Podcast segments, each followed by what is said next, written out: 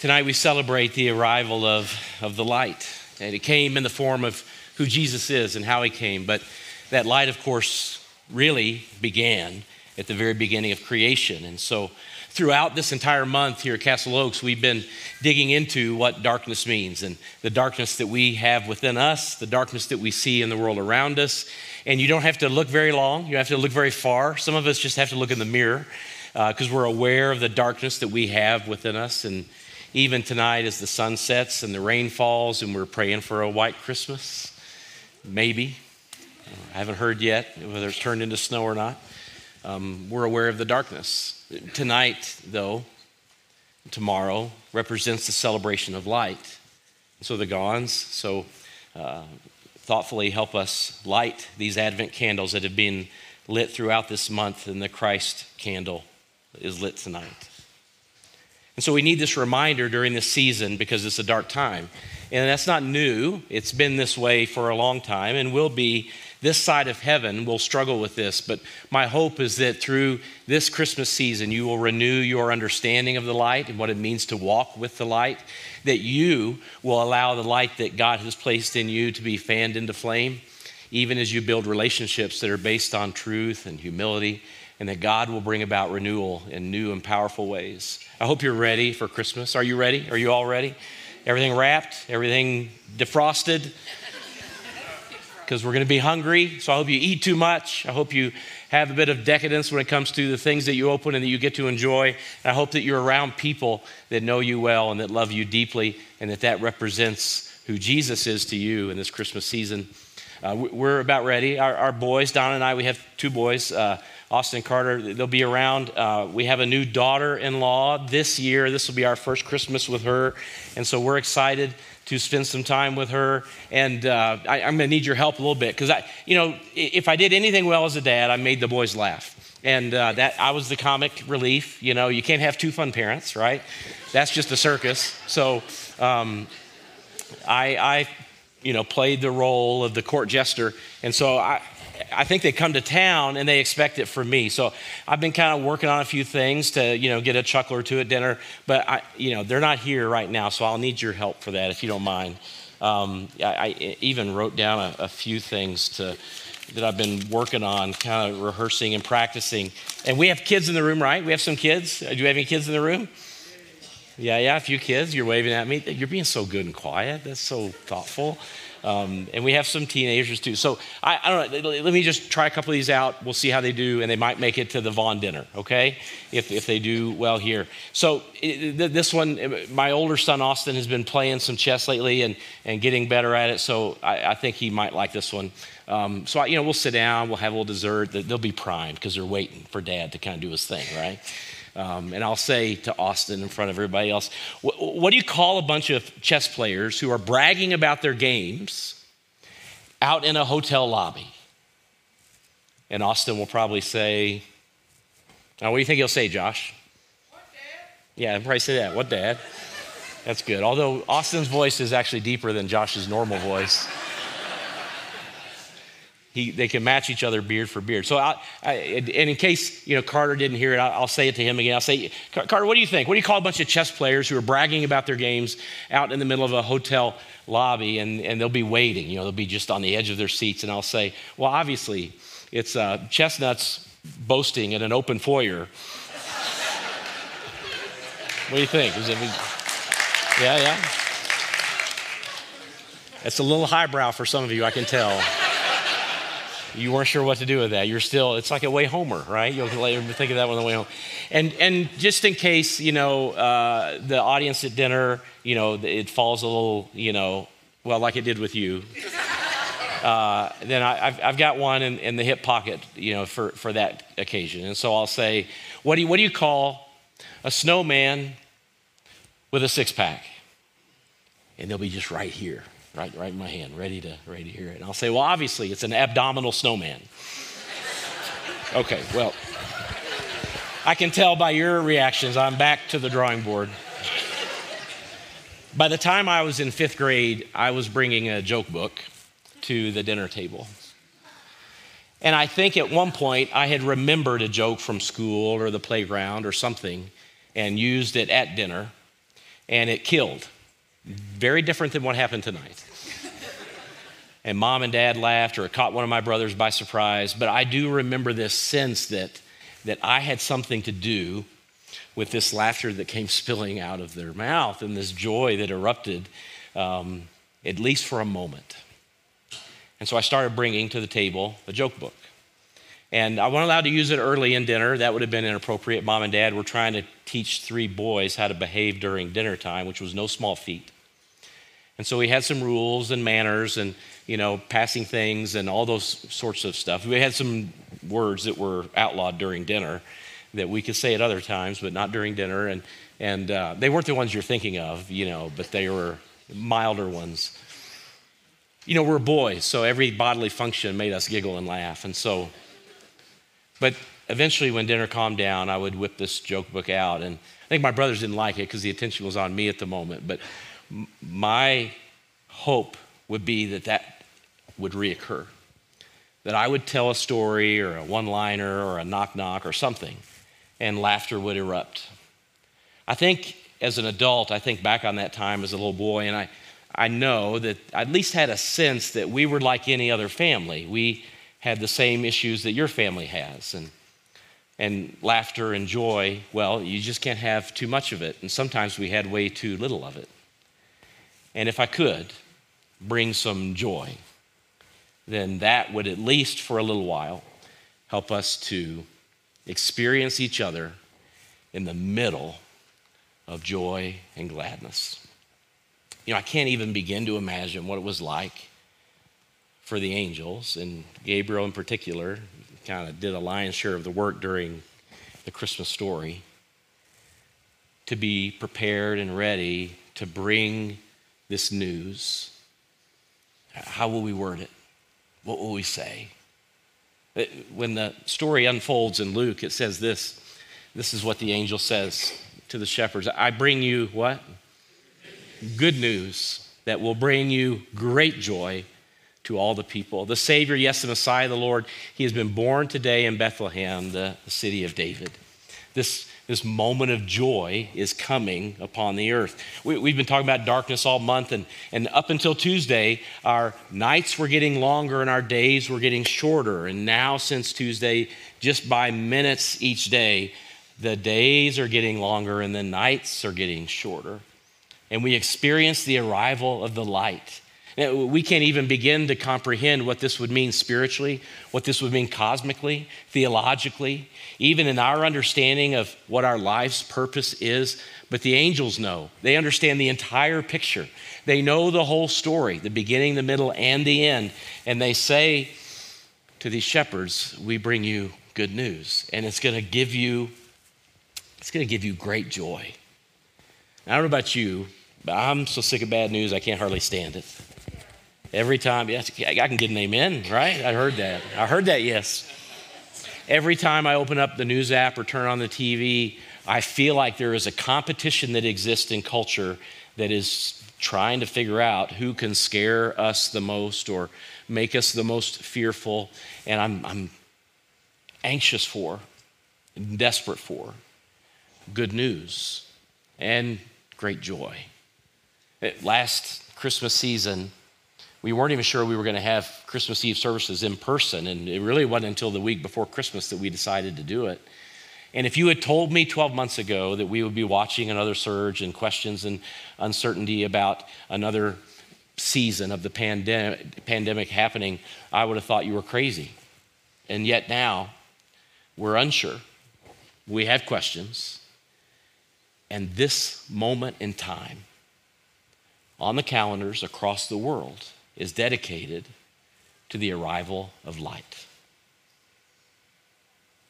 and good news and great joy. There has never been a time when Christmas has been more needed than right now. But we're ahead of ourselves. Let's back up just a bit. While they were there, the theys, Mary and Joseph, and the there is Bethlehem, the time came for her baby to be born. Most translations say it a little bit differently. The time came is a bit understated. In fact, the, King James says it this way and the days were fulfilled. It's a great way to picture it. In fact, in the New Testament, Paul would describe this moment in time, and he would say that it was the fullness of time, which direct translation is this time was time itself, time was pregnant and ready to give birth. Now, most moms I know were pregnant for, oh, somewhere between eight and nine months. Time itself has been pregnant for thousands of years. Can you imagine how ready time was to deliver good news and great joy? And she gave birth to her firstborn son, and she wrapped him snugly in strips of cloth and laid him in a manger because there was no lodging available for them. This fullness of time we celebrate today, and we acknowledge it. And we recognize that there was a time when this wasn't the case, and now it is true. And it is as true today as it was the night that Jesus was born. And that night, Luke tells us, that night there were shepherds staying in the fields nearby guarding their flocks of sheep. Now, probably by this time, the wise men had seen the star and they'd begun their journey. But apart from the families of Mary and Joseph and whoever else knew that she was pregnant or had some understanding of their family situation, nobody else knew what was happening. This was something that Mary held deep and close to her. And so, what begins to occur that night in the fields nearby is absolutely unbelievable. That God would take a, a lowly shepherd who's probably homeless, poor, probably did this because they didn't have a family, outcasts. If there were a class system among the Jewish inhabitants of Judea, the shepherds would be at the very bottom. And God says to the angels, Guess who we're going to tell first? this year or in time past, any time. If you have felt unseen, this ought to be very meaningful to you. If you have felt like you're not paid attention to, if you have felt less than, if you have felt like you don't measure up, if you have felt like there are many people that are way ahead of you in every way, whether it's finances or your, your hopes for a career, your hopes for purpose, anything, this truth that God came to the shepherds first ought to let you know that God sees you. He knows you. And He loves you. And these shepherds got to experience it first. Probably sleeping. It's nighttime. The sheep are bedded down, and they probably are too. And in the middle of that dark night, the hills of Judea, this is what happens. Suddenly, an angel of the Lord appeared among them, and the, say it with me, what word? Radiance, of the what? Surrounded them. This was the light that lit up the hillside around them. Now, if you read too fast, or maybe you have in mind a movie you saw or some other visual interpretation of this verse, you might imagine that there was a star or something like that. But that's not what the scriptures say. There is a light for sure, and it lights up the hillside, guaranteed. They can see all their sheep and each other. And there is a host of angels, and there's one there that's going to share a message. But the only light comes from what? The Lord's glory. It, we said a week or so ago that in the very beginning of Genesis, when creation is described, God said this one simple, in the darkness and void, one simple statement. He said, and you know it, even if you haven't been around church much, let there be. But that was long before the sun was made, long before the stars were made. It was simply God's presence that gave the light. And that's what happened on this hillside. God's presence provided the light. Look, when we celebrate the light coming, it's not like the light that we know of the physical light, the, the night light that you have in your hallway, the lights that you have on your tree. These are all symbols, of course, of the light that has come. But the light that is described in Genesis and John, almost every book of Scripture, and especially on this hillside with the shepherds, it is simply God's light, and it illuminates everything. Let there be light. And it's not just this light that is present in the Christmas story. This is the first and largest and most all encompassing But it's not just this light. In fact, in the previous chapter, the father of John the Baptist, who came before Jesus, cousin of Jesus, actually, his name was Zechariah. Maybe you remember the story. The angel came to him first and said, Hey, you're going to have a baby. And he, you know, doubted, and all kinds of things happened. But he was unable to speak until John the Baptist was born. When he could speak after John's birth, he sang a song. It's the first thing he did. And these were some of the lyrics he sang. It's a beautiful verse out of Luke chapter 1. Because of the tender mercy of our God, by which, what? The rising sun will come to us from heaven to shine on those living in darkness. Jesus is the rising sun. And when we see the sun, it is because of him that we experience the warmth when you step outside and it hits you in the face and you stop for a minute and shut your eyes and soak it in. This is who Jesus is. And in this passage, he's compared to and even named the rising sun. But it's not just the sun, and you know this already. The Magi had seen the star. Where is the one who has been born King of the Jews? We saw his star when it rose and have come to worship him, they say. They've made this long journey. Light in all of its forms, this candle, the sun, God's radiance and his pure glory. Light in every one of its forms comes together to announce the arrival of Jesus, to say, the light has come. You and I, we are no longer in darkness. And this is still true, no matter how dark it seems no matter how dismal it seems. I think one of the greatest elements of faith today, right now in our culture, is to believe that God is still at work, even though we see what's happening. Even though you read the headlines, even though you watch, it feels like that the culture is about to come apart at the seams and that anger is the most prized virtue. But darkness will not consume the light. In fact, John says it this way The light shines in the darkness, and the darkness has not overcome it. Let's say that all together. You ready? The light shines in the darkness, and the darkness has not overcome it, and it never will. It never will. My darkness or your darkness? And my guess is, as you're well aware of your own darkness, the feelings that you have at times towards someone who's interrupting or causing an issue with your agenda, which you'd like to get done. Maybe your darkness is evident in selfishness. Maybe it's evident in any of the things that kind of creep in sadness, fear, anxiety, depression. Darkness and light, always in battle, but light will always win.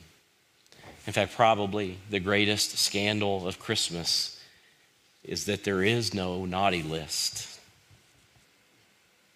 The darkness will not overcome it. These shepherds, they were terrified, but the angel reassured them and said, Don't be afraid, he said. I bring you good news that will bring great joy to all of the people. This is the good news, and it is good joy that the light has come. And by his light, if you will open your heart to it, you will find the purpose for your life. By his light, we learn something about his nature that he desires to walk with us every day and guide us and lead us and allow us to experience his mercy and grace. By his light, we find out that we are both loved and known everyone in the room and those listening online, we all have this sense that, well, most people love us because they don't really know us that well. If they knew us, they surely wouldn't love us. Even those who know us well, there's something about us, maybe buried deep within, that if it came to light, we are absolutely certain we would be rejected or cast aside. It's the existential fear that we all have. But the light that comes God's glory, the light of the sun, the stars, light in all of its forms, teaches us this deep truth that God knows us. Oh, that thing that you think of, He already knows it. the thing you think you've kept hidden from everyone else, God is fully aware. And He loves you immensely and deeply. And so, by His light, we walk on that path and we experience, well, we experience good news and great joy. Why? Well, the angel says, the Savior, yes, the Messiah, the Lord, has been born today in Bethlehem, the city of David. This is what Christmas is about. It's what the light is a reminder of. And so we celebrate the birth of Jesus this Christmas season, the, the arrival of light. We are no longer in darkness, and we experience his love and his mercy. And so these candles that we've been lighting all month will now, in just a moment, help us all light the candles that you hold. So I'm going to invite those that are going to help us light candles to come right up front. And for you, if you would, take your candle, hold it in your hand, and go ahead and stand up where you are.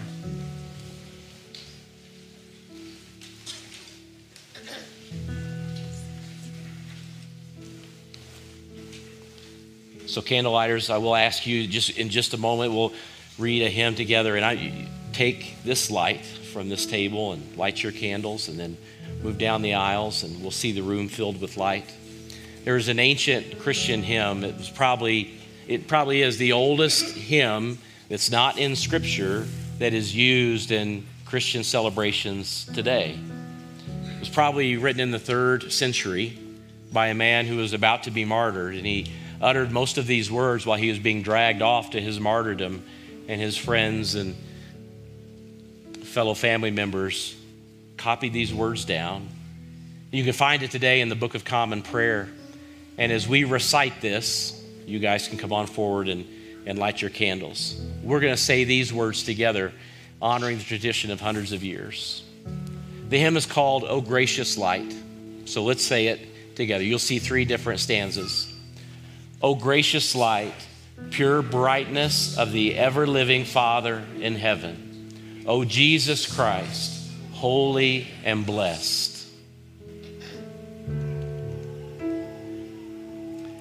Now, as we come to the setting of the sun, and our eyes behold the vesper light, we sing your praises, O God, Father, Son, and Holy Spirit.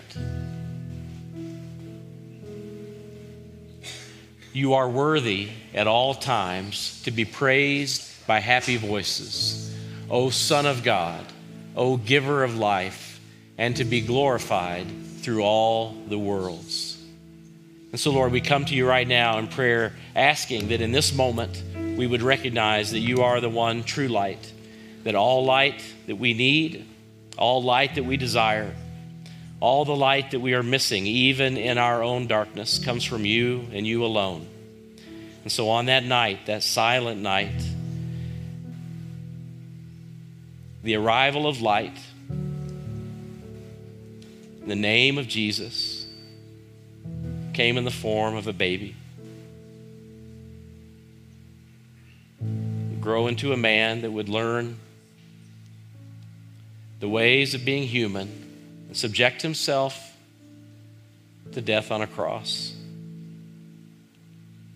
So, Lord, we celebrate this truth this Christmas.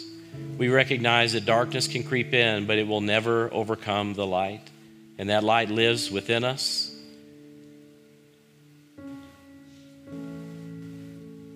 So now, as we sing, we seek you in new and deep ways.